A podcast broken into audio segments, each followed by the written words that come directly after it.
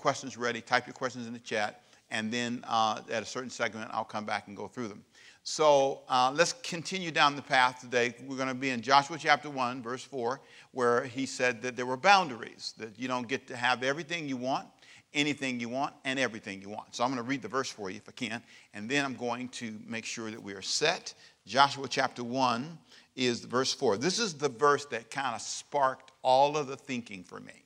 It, it made me explode with, um, with, with um, thoughts. Now, I'm going to come back and ask you some more questions in a second, but let me read the verse for you first.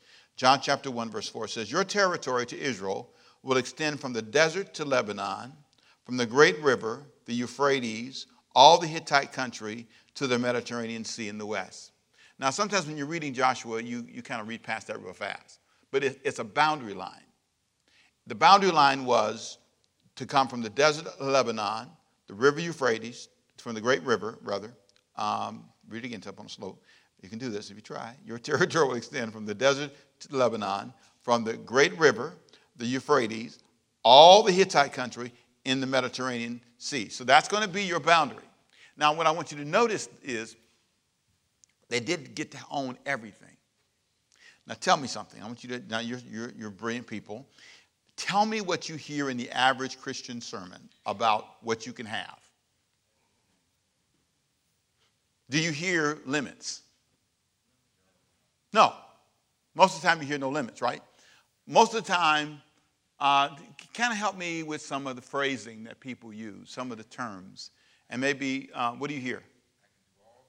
I can do all things through Christ, which means what? All things. Say with me, please. Come on. What? All things. So you can play basketball like Michael Jordan, right? You can pitch, you can hit, you can play baseball, basketball, football. All you need is Jesus, and you can do anything. Is that right? Fly a plane, dive underwater, catch lions, bears. Because you know Jesus, you can do all that, right? See, now you get it. You go, no, no, it don't mean that. See, notice how you instantly say there are boundaries. Can you say boundaries? See, there are boundaries. So it, it, boundaries aren't bad. Boundaries aren't bad. It's when you think you can do any job, anywhere, any place, that you get outside of your gifting. There's something called gifting. And, and so uh, let's say you have a house, right? I have a house. Is, uh, can I walk up to your house and say, if God gave you this house, God can give me a house just like it? Would that be true? Depends, right? What must I do to get a house like your house? Work. There's a word. There's a word.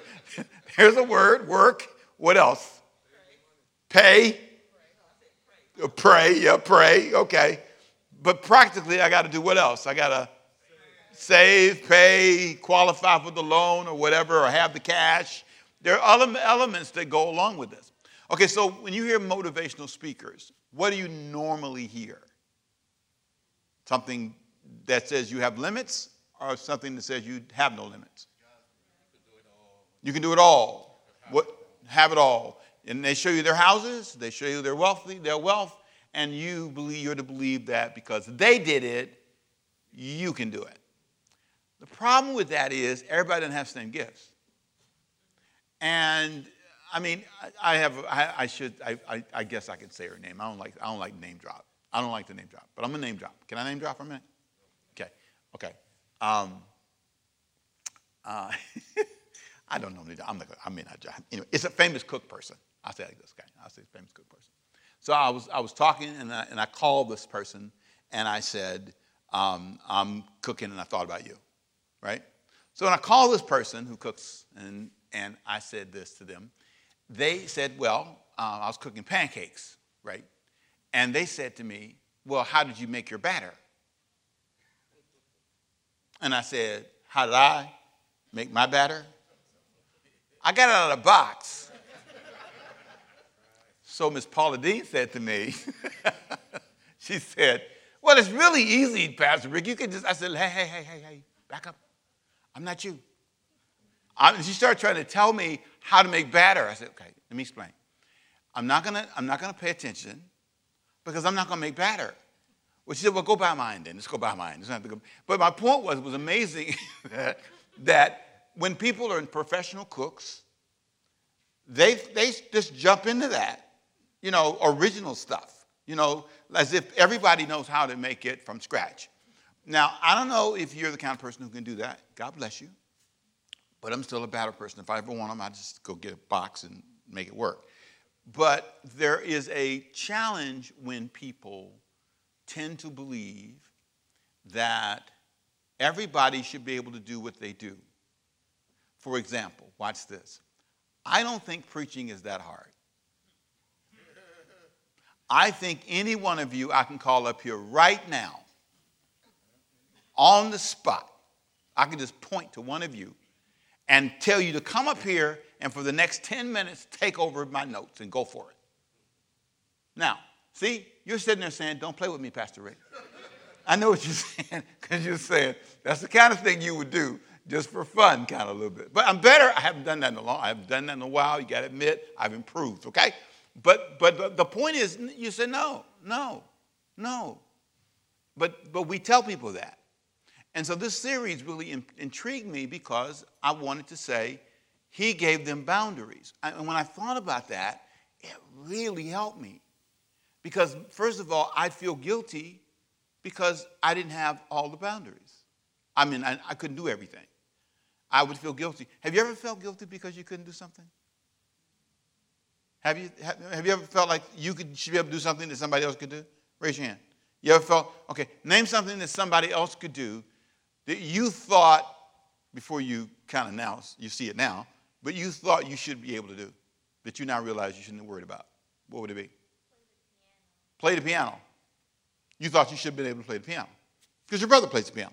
Right? He just and he played. He started playing by ear. He just oh, it just makes you sick, doesn't it? Doesn't it? Doesn't it? I took lessons.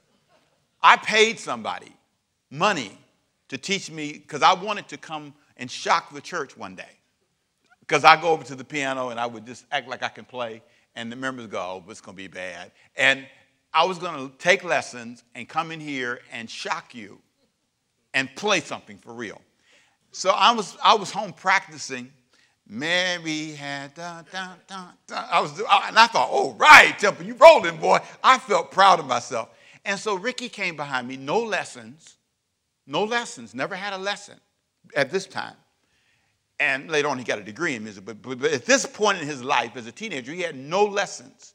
He came up behind me, and I had a little thing in the, in the living room, and he came and said, Dad, what are you doing? I said, I am practicing the piano, sir. He says, So what are you supposed to be playing? I said, I'm praying. Mary had a little lamb. And I was just getting a little irritated with him because he's behind me. He said, You mean da da da da da da? I said, Get your hand off the piano. Made me so mad, very mad. I'm thinking, How could you just do that? How could, how could you just, just out of the blue, just with one, like box somebody, you know? And, and so, anybody else, what was, name something else that you thought that you should be able to do that you really realize you couldn't do too well? What else? Come on. Speak a foreign language. Okay. Is that what, who said that? You said that? You use foreign language. Okay, what was yours? Cook like your grand who? Grandmother. Grandmother? Okay, good. So anybody else? Give me one more. Something you thought? Yes. Dance. Dance. Oh, come on, girl. We're going to get up here and let it go. No, come on. Dance. Okay. What else? What'd you say? Run, run a marathon. Run a marathon. Okay. Yes. Seamstresses and you don't know how to sew. See, I thought all women could sew. I did. I remember I was in college, it's truth, and I had a string, and I don't know why I didn't, I didn't, I didn't try to cut it myself. There was a girl, a pretty girl next to me. I said, oh, well, she could help me. I said, would you, I, I got this, she ripped up my jacket. she did, she did. She ripped it up. I said, oh, okay, no help, no more help. The, we are told in an effort to encourage us to try to do things that sometimes are outside of our skill set. I love the fact that God told Israel, I don't want you to concentrate on anything but these boundaries. Now let's talk about why is that good? Why was it good that they were given boundaries? What would that do to their life? If you don't think, if they didn't have to think about conquering anything else, only the land he told them how, how would that help them? Focus. Focus. You don't get distracted. So you don't spend time trying to do that. That that's out. So here's, here's what we did, okay? In our ministry, there came a time when we had to decide, okay, we're going to focus only on this. We're not going to do all these other things. We're just going to focus on this. I want you to think about what you spent time focusing on in your life that was not yours to conquer. Sometimes it's a friendship. That person is not supposed to be your friend. It's obvious. You tried, it didn't work. Why are you trying? There's something about being able to admit that this is not mine, that this is not something that I can have, and I'm not supposed to have it. So last week, that's what we talked about. This is not mine. Say that with me. Come on. This is not mine. This is not mine. It's not mine. And so when you can admit that, it changes everything. So here's what we're going to do now. Turn the page, get ready to roll, and we're going to clap our hands. Come on, clap your hands. Come on, clap, clap. No, no, no, loud, loud. Be loud, be loud, be loud, be loud, be loud, be loud. Thank you very much.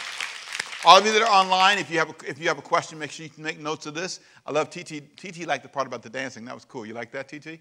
Uh, and uh, Glenn Smith, hello, sir. Good to see you. And all the rest of you that are online, thank you for being with us today. We're going to turn now to a simple text that I want to turn to. And if you don't have notes, please look for the notes. They're on the app, and uh, they're everywhere. You can find them. Uh, if you go to the notes on your app, they should be there. Now, Let's talk about what you're supposed to have, okay? Last week we talked about what you're not supposed to have. Now, this is important because if you are clear about where you're supposed to be and what you're supposed to have, it changes everything. These are your boundaries, the things that are supposed to be in your camp. If you look with me at verse 1, I'm going to start in chapter 1, verse 1. The three things that will determine what you will have. Repeat these with me, please. To the territory God gave you, the places you're willing to walk, the battles you're willing to fight. Okay, I want you to think about that, first of all. The territory God gave you, that's where you start. What has your name on it? Not somebody else's, just you.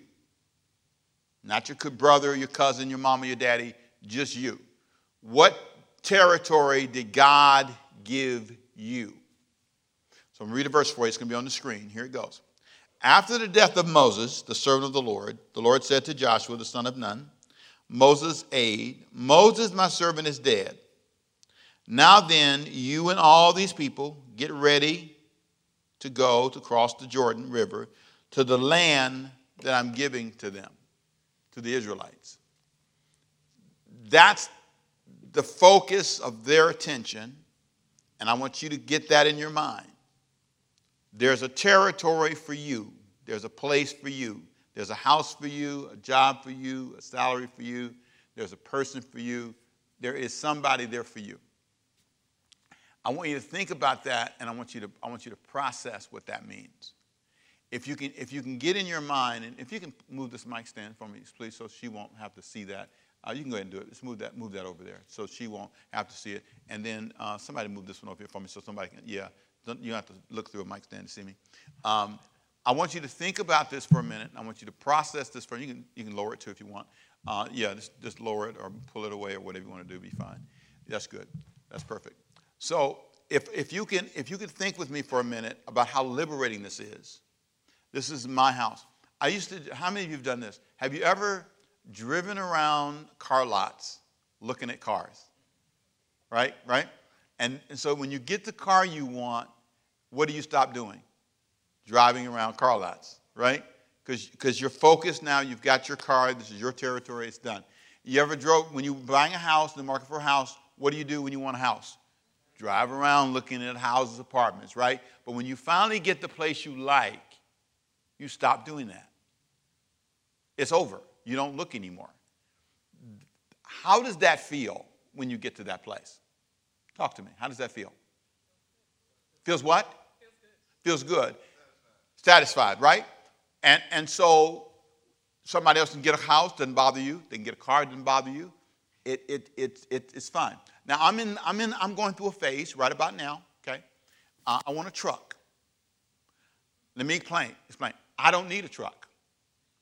I want to haul something. Here's a problem I have nothing to haul. okay? So I'm going through a, a, moment, okay? And I've been going through it for a minute, about, about a year, you know. And I went and looked at the truck I want. I won't say what it is because you'll look it up. Uh, but it costs too much money. Just imagine. It's amazing. Um, and so when you really want something, uh, what do you do? Think about it, right?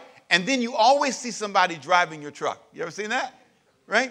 You always see somebody driving your truck. You always see somebody's got it. But I don't like payments, right? I have a payment issue. I'm kind of I'm on like anti-payments. And so since I don't like payments, I have a problem. What's my problem? I want a truck I don't want to pay for. Is that a problem? Yes, that's called go to jail, right? Okay, so so that means I have to make a decision. I have to make a decision about what and when this is good for me. But what it does, it because I I want a truck. Every time I see one, man, oh man, that's a truck. Sometimes I say, oh boy, that's a truck you got there. But I say something. I just love it, you know. And I, I don't know what that is. That's maybe 64. Um, but but I will, if I want one, I can go, I can go buy one. I just don't want to pay, I don't want to pay for it. So I'll figure it out. If you see me in one, you say, oh, he did it. You can say that, right? And he still ain't got nothing to haul. what is that called? Lust? I don't know. It's, I want a truck. Don't bug me. But the bottom line is, there, well, I want to haul the key, my grandkids' keys. I want to put them in. The, it's really like an SUV I want, you know. But I, I'm really a car guy. Know, I'm really more of a car guy than I'm a truck guy. But I, I want a truck, so we'll deal with that later. And, I'm, and nobody gonna buy me one. I want to get my own truck. Okay, I got my own vision, so I ain't asking for nobody to do nothing for me. Because sometimes preachers drop them little hints. I ain't dropping no hints. Because I don't need y'all saying, why don't we get together and get the pastor a, a truck? No, we're fine. Pastor driving a nice car. He happy. But, but there's something about being free from want. The Bible calls it being content. So I'm still content. Whenever I'm not content, I go wash my car. That's what I do, right?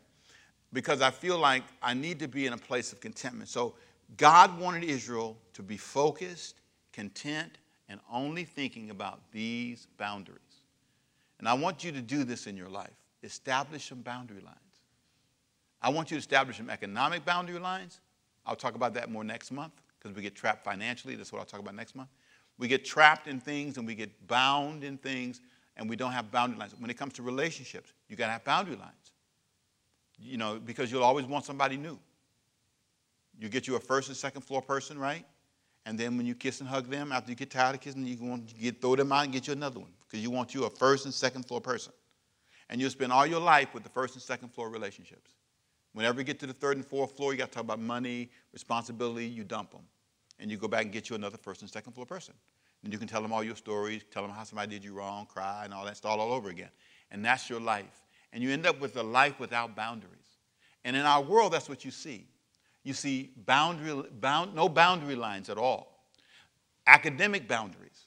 Everything that in my life, I'm trying to say these are the things that I want. And I don't want to get lost. I don't want myself to be confused. So, number one, and I need to define what are the territories that are for me?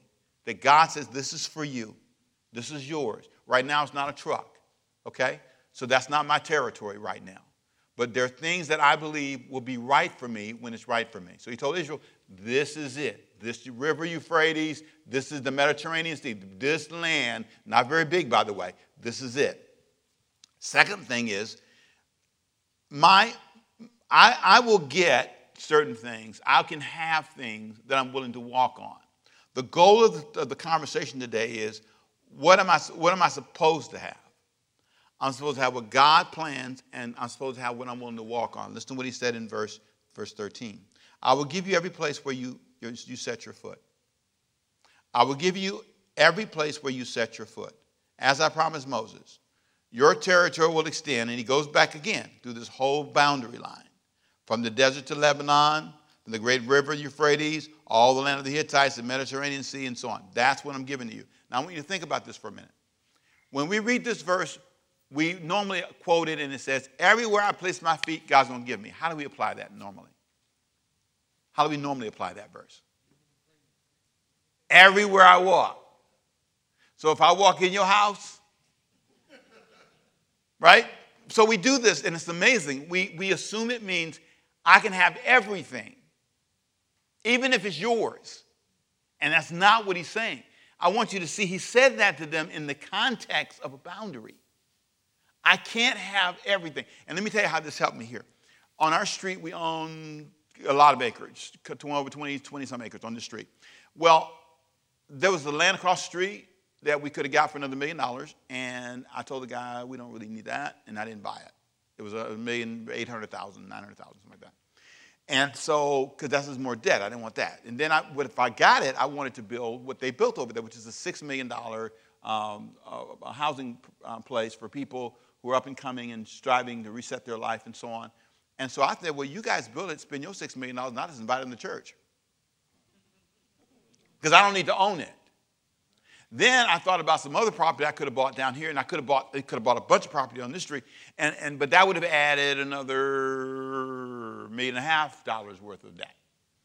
But, you know, now I'm kind of entrepreneurial now, but back then we were younger, had a smaller income, and I said, you know, I don't know that I want to stretch myself out with another million over here, another million and a half over there. You see, this is how you get in trouble, right? Because you're trying to own everything. So what we did was we stopped. We just bought land. We didn't even build the final building we had in mind. Because, because the building was going to be 15 million. See, watch, look at the math. 15 million for the building, right? Or 10, depending upon which one, which, which drawing you look at. 10, it was 15, 10, then 5, 6, and it got to be crazy. Like, no, we don't need to build anything right now. And God, God bless us, we didn't because COVID came. And we would have had all that debt hanging over our head. God didn't want me to have that, didn't want us to have that. He said, No, live in this boundary. I know it's disappointing. You think you're supposed to do that. We want to have a pool, if you were here long enough, you know it's true. A pool and all that. You know, a friend of mine told me, say, if you build a pool, they're not coming. I wanted a bowling alley. He said, if you build a bowling alley, they're not coming because they want to go down the street where they cuss and have the leagues and stuff and where their friends at. They don't want to come into church and bowl. You can't cuss in here.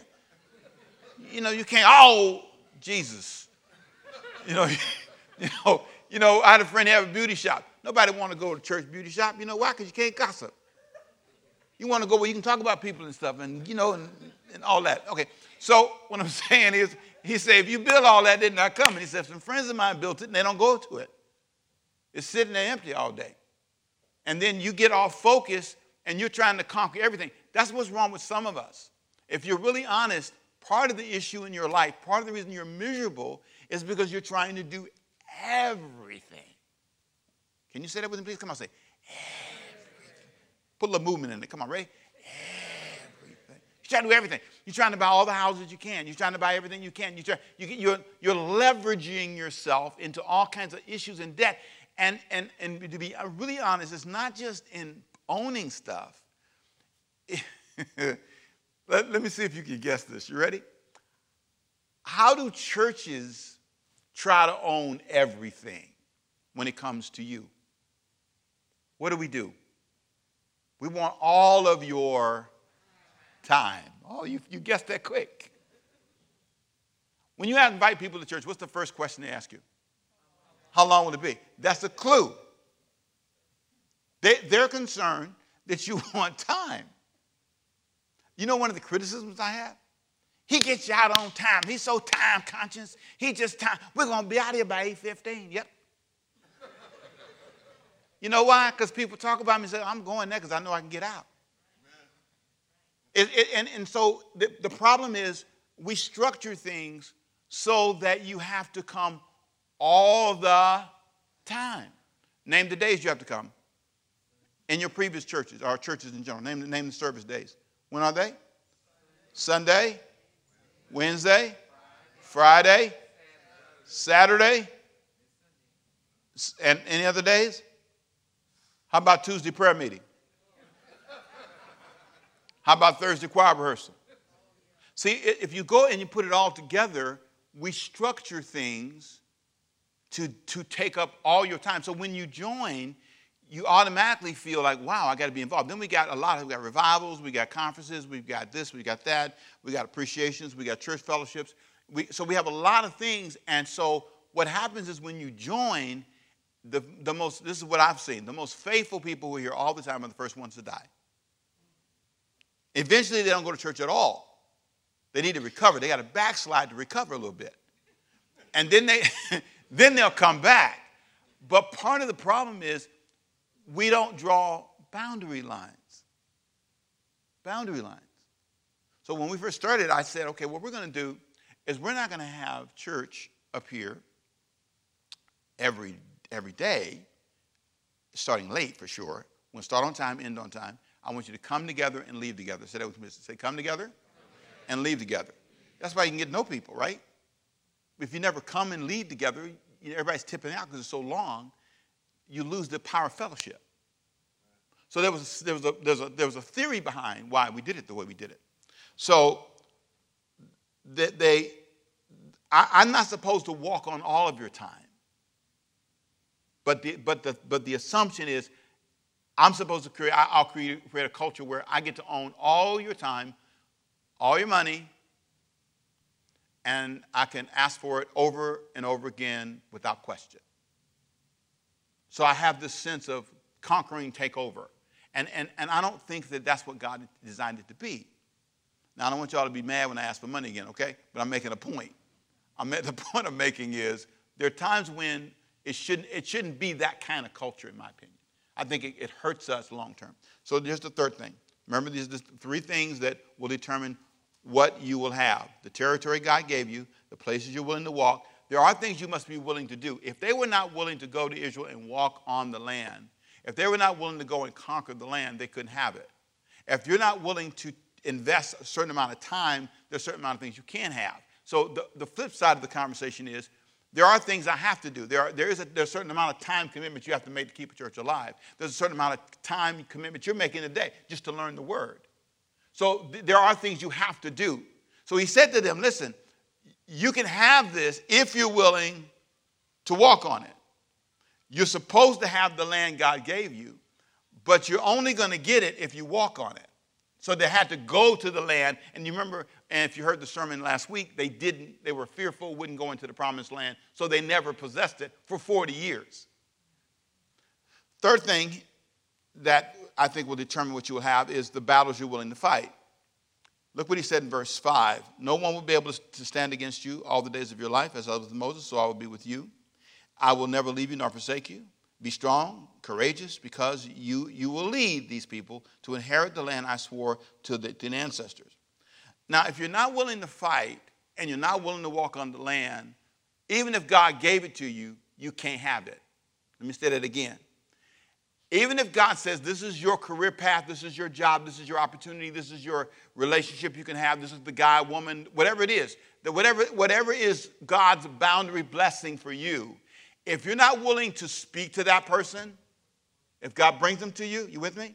If you're not willing to be friendly, if you're not willing to adjust your personality a bit to, to get along with people, not always fussy, fussy, you know what I'm saying? If you're not willing to be transparent, if you're not willing to, be, to share your money, you're not willing, then there's certain things you can't have because you're not willing to walk on it. Say amen if you got me. So there's, there's a, there's, there, God can have something for you Savannah was God's blessing for me. Coming to overcome by faith was God's blessing for me. But I had to come here. And I had to move here. And I had to accept the pastor of this church with 45 people. I had to be willing to come with $22,000 a year. I had to be willing, that's all we had as an income. I had to be willing to say, okay, out of that 22,000, uh, what's going to be my salary? Hallelujah. See, now you look at me and you got all these hallelujah moments, but I'm telling you, it's a whole nother thing when you're starting. So, now there are three insights about what you're supposed to have that I want to talk about.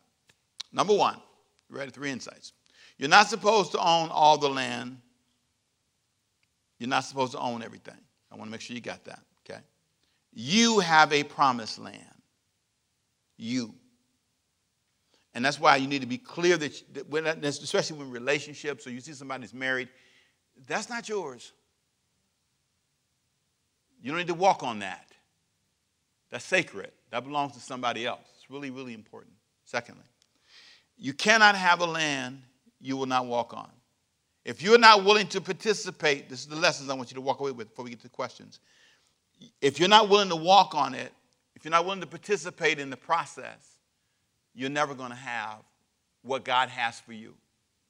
There are things He has for you, but you must participate at a higher level. Better health, resources, money. I don't know what it is. There's a list of things. There's a boundary of blessing. I call it boundary of blessing. You heard that? Say it. Come on. Boundary of blessing. If I stay within my boundary of blessings, there's things that God has for me, but there are things I must do. That's why I walk today. I exercise because I, I, want, I want that level of health. I stretch today. That's, that's a simple thing. It took about 45 minutes to an hour. I said, I'm going to set this time aside because I want that. I want to, I want to be able to move. There's something about that boundary of blessing, saving money so that when I have an issue, I can, like last month, I had high expenses last month, I'm able to survive. There's something about knowing how I have to walk on that. I have to make, make an effort. Thirdly, uh, you cannot win a battle you're not willing to fight. So here's, here, you, you have a promised land. You must participate and you must fight. So repeat those with me, please. Come on. Say, I have a promised land. Come on. I must participate and I must fight. There, there is a role you play if you're going to get what you're supposed to have. There's, there's, a, there's a take possession part of this. You have to be a part of it. I think when we use God as a, some kind of prayer escape, here's, here's a prayer that I think you should never pray God, why haven't you done this for me yet? Really? I mean, I mean, it, it, it's, it's, it's not all his, it's, it, it's my life. I sold myself to where I am at. Whether I like it or not, I was a part of this process. I got here because of some choices I made, and I don't necessarily think they were all great or all bad. And, and I do believe that the blessing is coming. Can I get an amen to that? I believe that you have a boundary blessing. I'm, you, have, you got a place, but I have to make sure that I understand that I played a role in this. If you're going to get what you're supposed to have, you have to be clear about that. Number two, you have to be clear that you can't just pray. Now, this is really, and I wrote this, the staff kind of teased me about it a little bit. You can't just pray. You can't just give. You can't just go to church. You can't just sacrifice for others. You can't just worship to receive God's best for you. You can't just say, Well, see, God, I sing. See, God, I dance. See, God, I go to church. See, see, see. Look, God, look. Based on this, you should give me everything I ask for. He said, Well, first of all, is it yours? I just believe that some things I don't get, not mine, somebody else's. If I get it, then okay, I work hard to get it, I do all I can to get it, but if I don't get it, I, I've learned in hindsight that there are people, this is probably bad to say, this is really so bad, this is, but don't take this wrong. I've had a couple of times in my life, besides Diane, okay, three times, where I saw somebody and I assumed I had to have this person. You want to hear about it? Out in high school, this girl sat next to me. And for some reason, she was so gorgeous to me.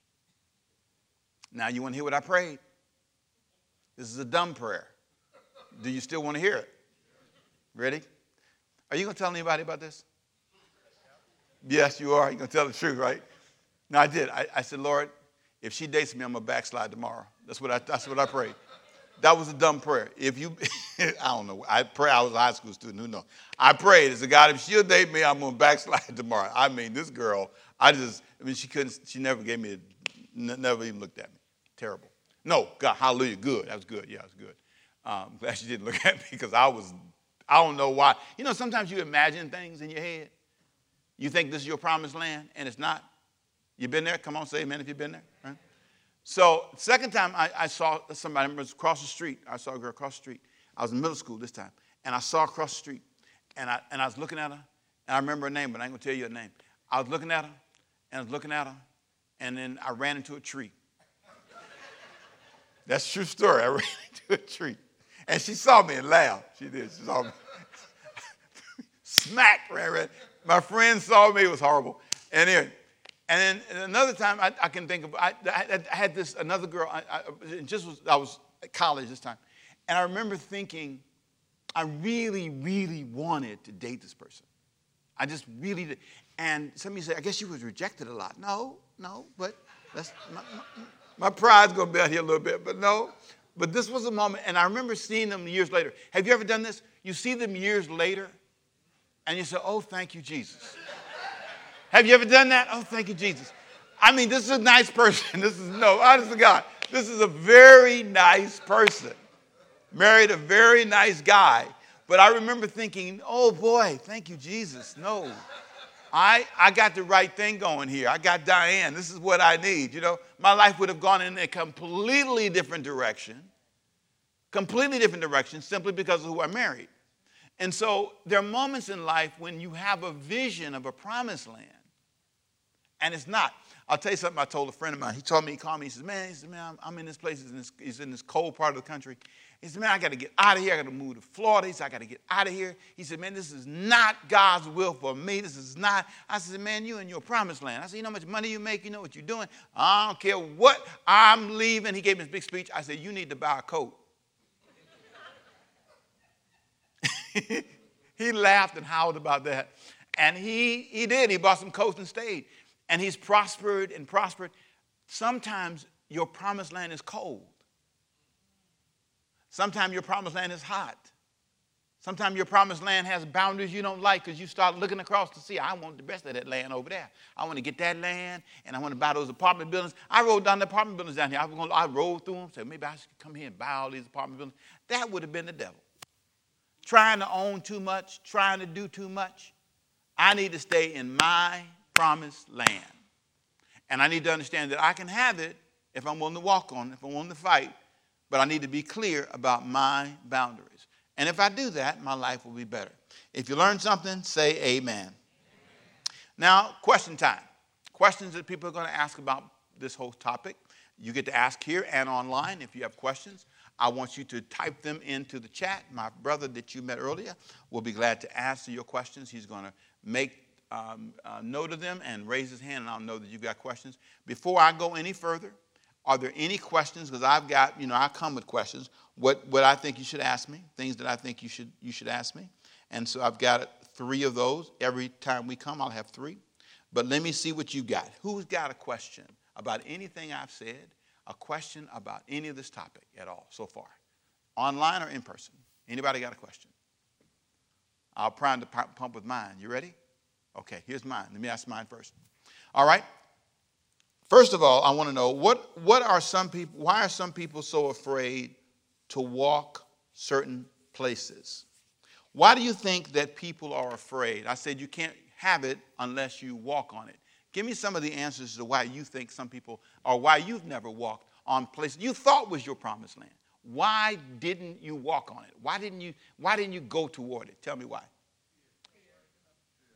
Fear? Fear of failure? Somebody else? Yes. Didn't have the money to get there. You know, that's honest. I love that. Didn't have the money to get there. Somebody else. Yes. What now? It was uncomfortable. It was uncomfortable to get there. Anybody else? Yes. Doubt. Doubt. Yes. Didn't feel you were worthy to be there. Boy, that's so on. I love that one. That's great. Somebody else? Yes. Lonely. Lonely.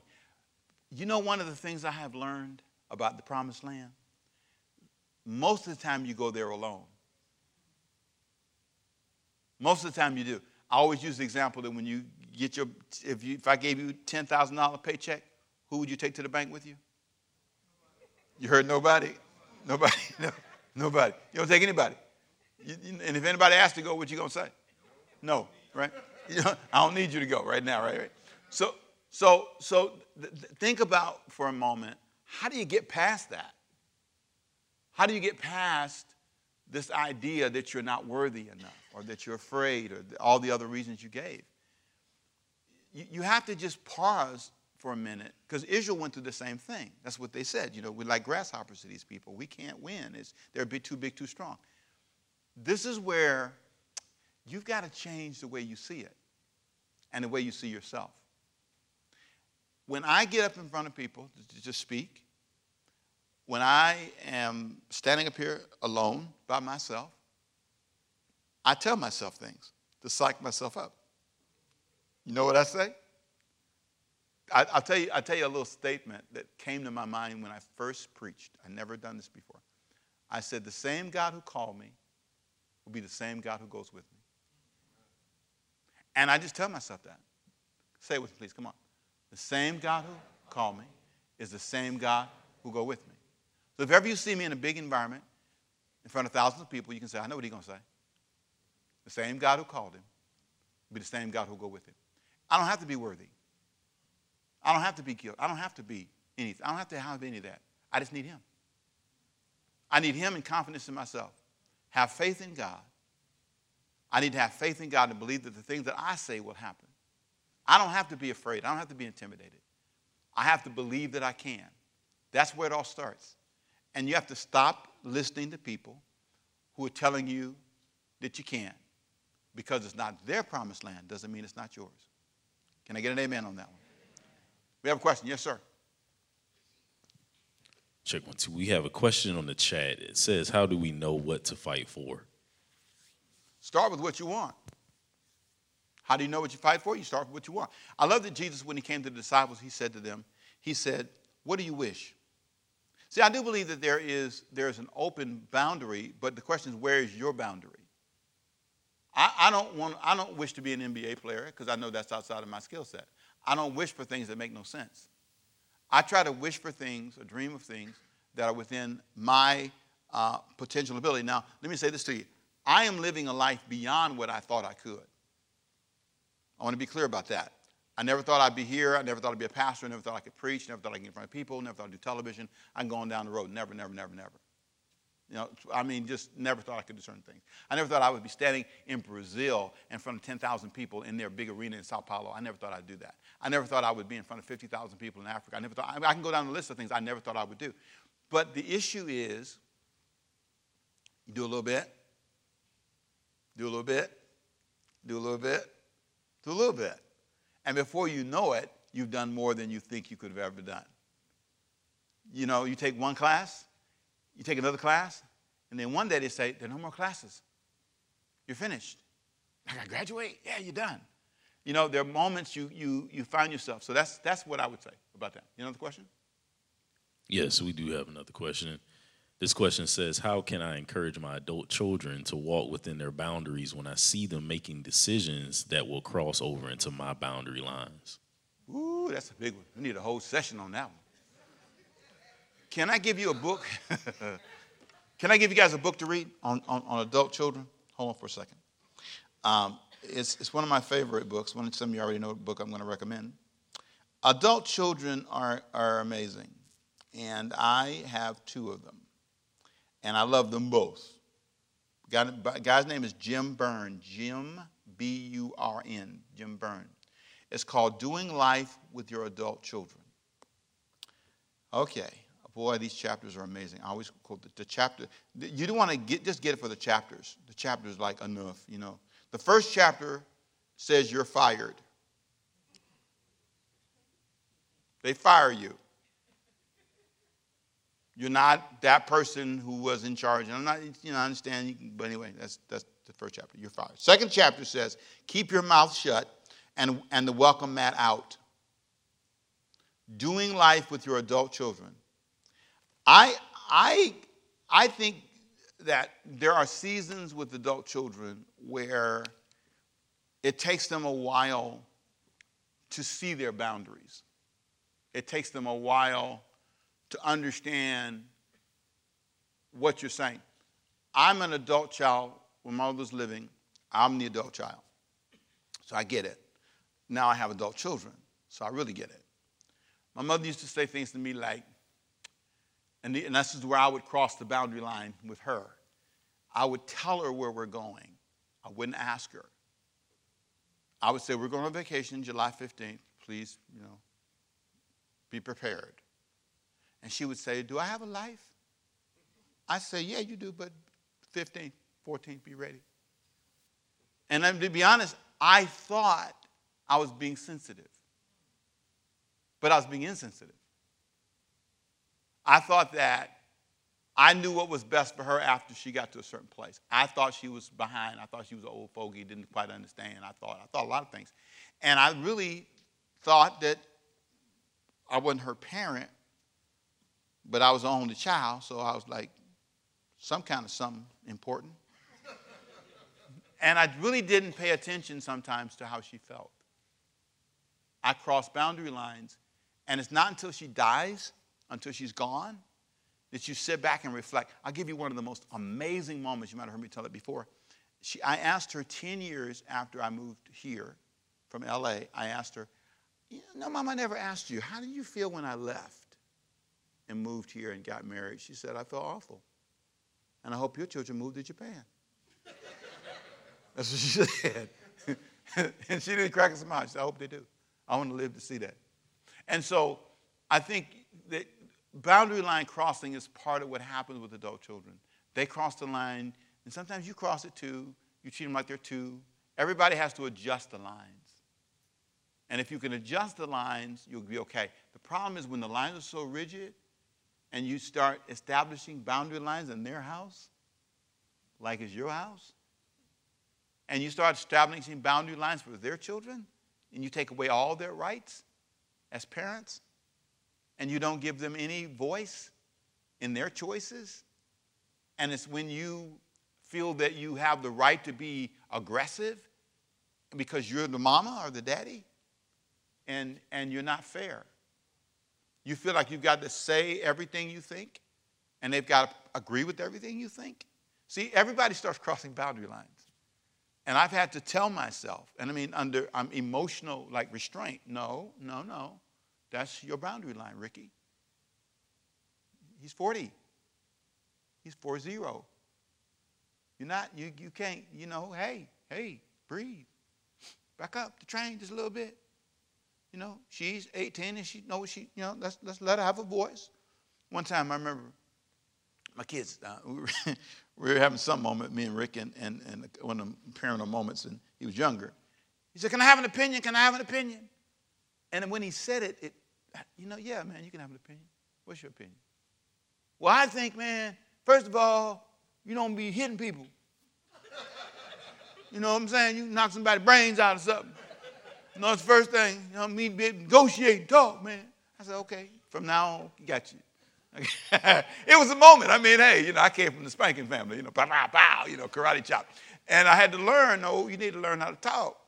Don't be threatening all the time. Don't be always, you know, hey, I'll get you. I'm your daddy. I hurt you. You know, it's it's it's it's it's it's um, a boundary line I had to establish. That's a great question. Wow, you smart person. I like that. Man, that was great. All right, you got another one for me? Yes, sir. Okay, go for it. This question says, "Why does the word say, every place that the sole of your foot shall tread upon, that I have given unto you, as I said unto Moses?" Yet you said we have boundaries. Do we set the boundaries? No, God set the boundaries. He told you you, you can walk everywhere, but you got to set the boundary. He gave you the boundaries to walk in. The problem is when we think we don't have any boundaries. So I can walk in your house and just declare things. I can walk on your job and take your job and declare things. I believe, Latasha, you're right. Success comes in pieces, but you don't get to own all the pieces everywhere. There's a, there is a boundary line for everybody. I'm telling you, if I as a, I as a pastor believe I have a boundary line. But sometimes you've been places you say, he don't have any boundary line. He can take up the next four hours of my time and think it's okay. And, and if I say anything, they make me feel bad about it. I think that all of us should live within boundaries. And there's nothing wrong with that. It's, it's, it takes discipline. Anybody else have a question here before I go to the next part? Yes. Can you, can you grab that mic and say it in the mic? Would you mind doing that? Take that mic to her. Let her say it in that microphone. Thank you, my friend. You're amazing. Um, how do you uh, set boundaries if you're refocusing and you know you're just resetting your life and you don't have boundaries? You've allowed people into you know your spaces where they shouldn't be. So now you're refocusing and you're trying to you know, I guess say delicately set those boundaries where they haven't been before. Well, first of all, you have to let people know you're setting boundaries and why. You know, so if you haven't set boundaries before, you have to realize, okay, you know, we're not used to cleaning up in here. It's going to be messy for the next six months or month or two. We're going to have to work on this. It's a process. Um, you have to negotiate, you know, explain why you want to set new boundaries and, and, and, and, and then what the benefits would be for them. Now, sometimes there is no benefit for them.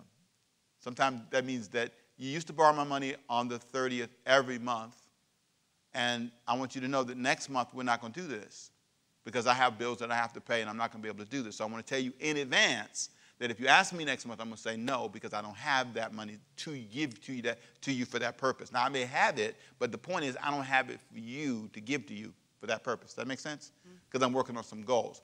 So that, now they know you said it, you kind of set the boundary. Next month come, we talked about this. I'm to get evicted. Wow. I mean, you got to talk about it and then give them an opportunity but you have to, I, I don't think in just springing it on people. I think you kind of tell them and, and try to be as nice as you can if it's possible. So that's how you start. In pieces. Somebody else have a question for me in here. Okay, before I get to my second question. Was that it? You ready? Okay, here we go. Second question that I have. Let me get to that real quick here. Are you okay so far? Say amen if you are. Amen. All right, here we go. So, what are some people? Um, uh, second question. What if I feel? Uh, did I answer it? What are some people, why are some people so afraid to walk certain places? They never, I, I put down, they have never seen anyone else walk before up close. Some people are afraid to walk places they've never seen. Let me tell you something that was really fascinating to me that I thought about when I, when I wrote this. I never knew anybody who retired and had money. I don't know if you did.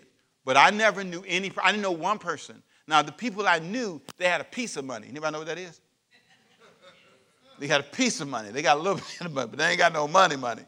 I didn't know anybody who, who retired and went on vacations, went to Hawaii, around the world. I didn't know any of those people. They weren't in my world. So my concept of retirement was different. And it really wasn't a concept, it was kind of like all over the place. So until I got to a place in my life where I really understood, okay, so there comes a season in your life where you don't have the same income or the same job or the same, and you really stop working like you used to work before. That time really does come. And that retirement and strategizing for it is important. And, and so now, because I know people who've retired and who have money, and I know people who've retired and saved, I see it. A lot of times you will never walk where you haven't walk on what you haven't seen. Another thing I had never seen, I had never known, and this is weird to say, I lived probably 10 minutes from the University of Southern California. Maybe 10 minutes. In a car, five minutes. But if I was sprinting pretty good, I'd get there in about 10 minutes. I used to ride my bike through USC all the time. But I never knew a college student. I knew one college student. His name was Andy. He was a white guy. I went and played basketball with him when I was to clean their home, but I didn't know anybody else. That's the only college student that I ever, that's, that's amazing to say. That's true. I didn't know any college students. When I was in high school, middle school, um, I didn't know any of them. I, I couldn't name them for you. I knew people who went to church, I heard went to college, but they never talked to me about it. So when I went to college, I was a true freshman. I was I didn't know what I was doing. I, I didn't know you had to withdraw the classes before you know a certain time. You get a WF. I know about that, so I got a couple of them on my transcript because I didn't know that. A lot of things I didn't know, and and and my mother, bless her heart, wasn't the kind of person who'd go with you. She sent you, but she thought I was a big boy. I was you know a big African American, intelligent, could talk real good, but dumb as dumb, and didn't know what I was doing. I saw the difference when Diane, when our kids went to college, she's a ninja. She's an academic ninja. Now, I'm not, I'm not, I'm not making that up. We help people go to college. Diane's like a career advisor. Look at your transcript, go through the whole shebang with you. We've helped a bunch of kids go to college. Part of the issue is I, I, her mom's an educator. Her grand is in her, in her family generationally. Her grandfather was an educator. So she she just bad. I'm not I'm not I mean that girl is like oh Bruce Lee. And she she she understood the system. So when our kids went to school, she knew where their classes were. She used to, they used to call her, Mom, where's my third period? It was in college. They knew, she, she knew all, she knew their classes, helped them pick the classes. She, don't take that, don't take that. She would, t- she would, she would argue with the counselor and win and be right. You take that, you will not graduate on time. And if you take, no, no, you ain't taking no, no, no basketball, no, no I'm, I'm sorry, soccer. You're going to take this, chemistry. She, and she understood, um, no, no, no, no. You're going to take algebra. She, she knew the numbers. And I was like, just, amen. I mean, I mean, I didn't know it like she knew it. She was bad, man. She was amazing. And, I, she still is. And what's really powerful is I, I, it's hard to tell people to walk where you've never walked. And that's why some of you don't walk on it, because you've never seen anybody do it. And that's why this, even this kind of conversation, i give you, i give you an example. Uh, I'm to get off and I'm to get back on. What am I to do? I never heard one sermon on sex. I heard sermons on fornication. And I didn't know what that meant. Can I be real? Can I really be real? Okay. Fornication means to have sex outside of marriage. When I came to church, started going to church when I was 15, and they said to me that you should wait until you're married. I said, they said, don't fornicate. I said, what that mean? And then they said that, to, oh, really? God against that? I couldn't, couldn't understand what God got a problem with that for. He's in love, right? I was raised worldly. I'm sorry, I, wasn't. I know y'all see me now as a pastor, but I was not saved. Okay, I ain't gonna say no more. Stop asking me nosy questions. But the point is, I I, I couldn't understand that. I was, listen to me, this is the truth. I got saved at 15 and a half. I didn't hear a sermon that explained any of that to me until I was 19. Because no one, no one explained it. No one talked about saving yourself and the, the, the, the, bonding of yourself together with people that you're not really in covenant with and what, how God designed sex to work and, and, and, and how my body would respond and how, how the, the, the impact emotionally that I love the, the, the saying, they said, it, it says, you, you, the way you see me, you, you, you see me, in, intimacy, you see into me. And that, that, that, that my body is a temple of the Holy Spirit. And that, that there's something about, about being spread out everywhere with everybody that you meet for a few minutes. That God never, that's not love. I love this quote that a woman says. She says, all my, all my girlfriends who sleep around all cry. They all cry. Eventually they cry. Because it's, it's as intimate and as powerful as it is. And, I, and, and then the thing I, what I heard about it was, was all negative in church. Because they, they, like, you can't say anything positive about it. If you say anything, if you go home and read the Songs of Solomon, which I ain't telling you to do, but if you do, you own your own. That's all I'm gonna say. Because I was reading the Bible and I was gonna read through the Bible and I got the Song of Solomon. So, whoa, whoa, whoa, Jesus, have, whoa, is this in the same book? Yeah, it's the Bible.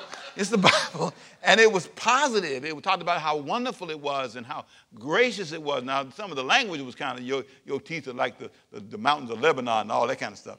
He didn't say teeth, I made that up, but he said other parts of the body. But anyway, he was talking about stuff that just made me uncomfortable, but it was powerful. And I, I, I realized that, that that's a boundary people can't walk on comfortably because they've never been exposed to it in the right way. Can I get an amen? So I was afraid of it, and I, so I understand. That's a great question, you know. So anyway, um, can I move on? All right, next thing. All right, here we go. I got two more, then I'm, done. We won't get out on time, I promise. 14 more minutes, 12 minutes. What if I feel God has given people land that I desire? um, here you go. Here's my answer trust his plan over your plan and keep working. I love something that a guy said once. He said, I was uh, up for some job or something, and he said, I didn't get it. And he said, What should I do? He said, Be amazing where you are and watch God give you another opportunity. I believe you trust God with your life. You trust God because the Bible said this the first shall be last and the last shall be first. Matthew 20, 16. Have you ever seen somebody else get something?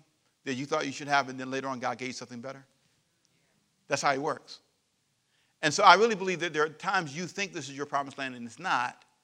And God has a way of, of swinging this thing around and working out something for you that's amazing. I did not want this job.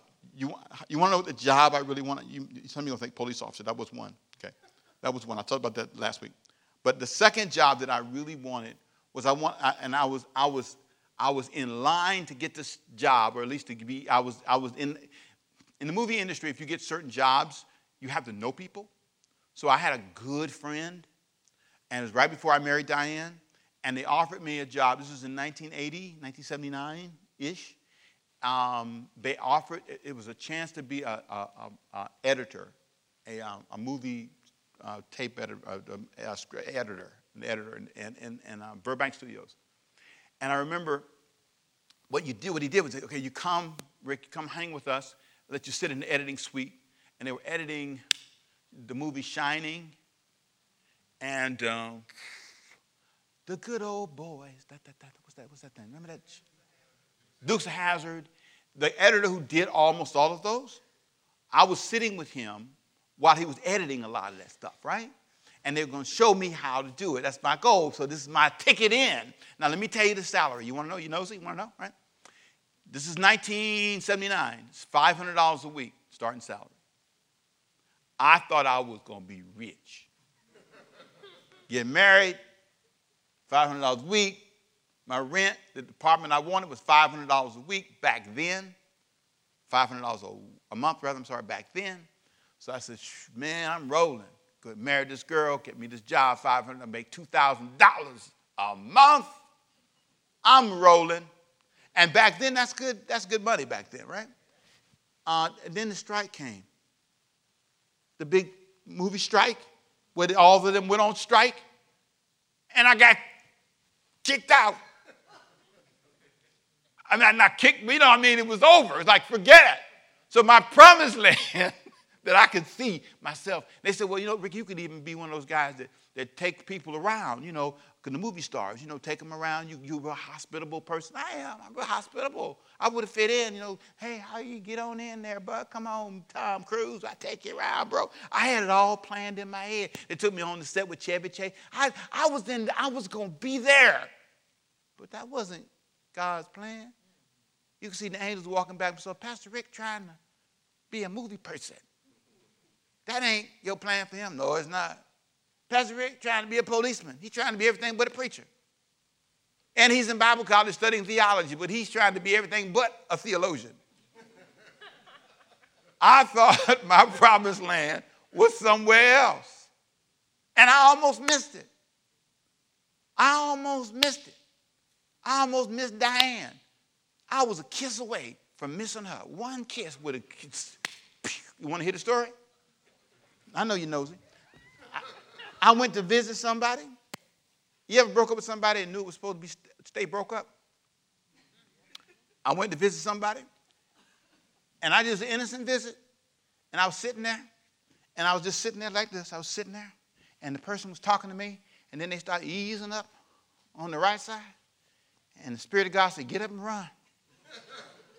if I had stayed there in that moment, that was the decision to go to the promised land or not go to the promised land. That was the moment when you decide do you want to make this move or do you want to? And I knew I got up and left. And I'm telling you, that was the moment for me. Sometimes you think you see the promised land and it looks good, but there's something else that God has for you. Say amen if you got it. All right, here we go. Here we go. All right, I'm almost done. Well, last question, my third question. All right. What if I feel like I'm losing the fight? Well, that's okay. Uh, I, almost want to give you another book. can, can I give you another book to read? Now, just write this down. It, uh, now, this is for next month, though. Okay, it's called The Psychology of, I love this book. It's called The Psychology of Money. And it's a secular book, but The Psychology of Money he made a point that I love in this book. And it's, um, it's one that I'll talk about more next month by a guy named Morgan Housel. Say that name, please. Come on. Morgan Housel, H O U S E L, Morgan Housel, The Psychology of Money. He said, in order to make money, you have to lose money.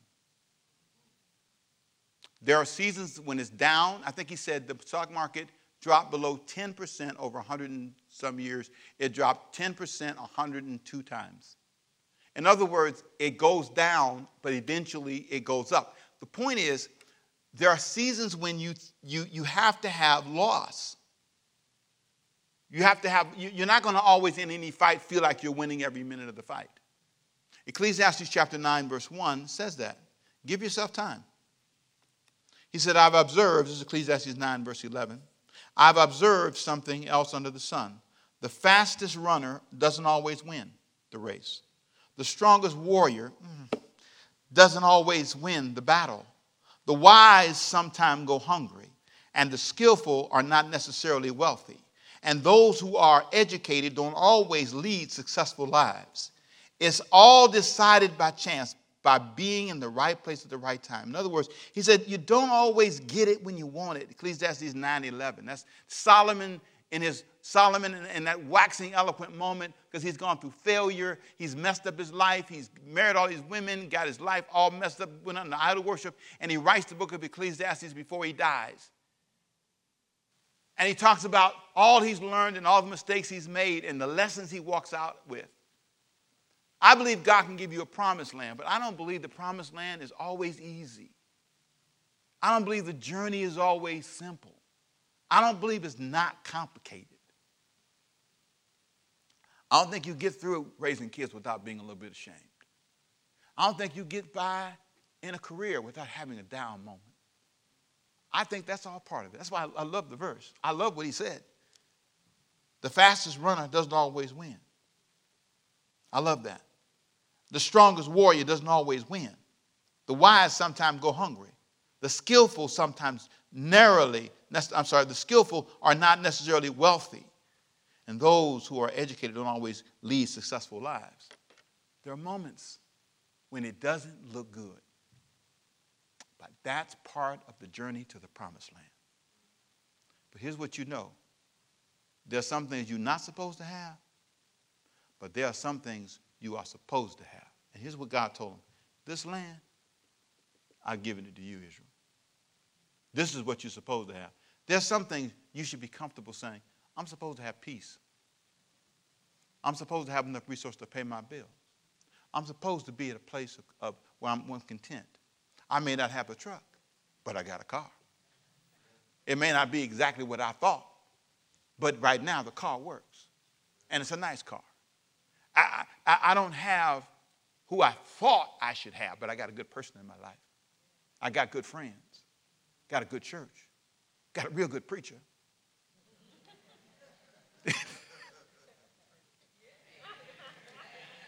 I'm waiting on you. I'm waiting on you. Come on.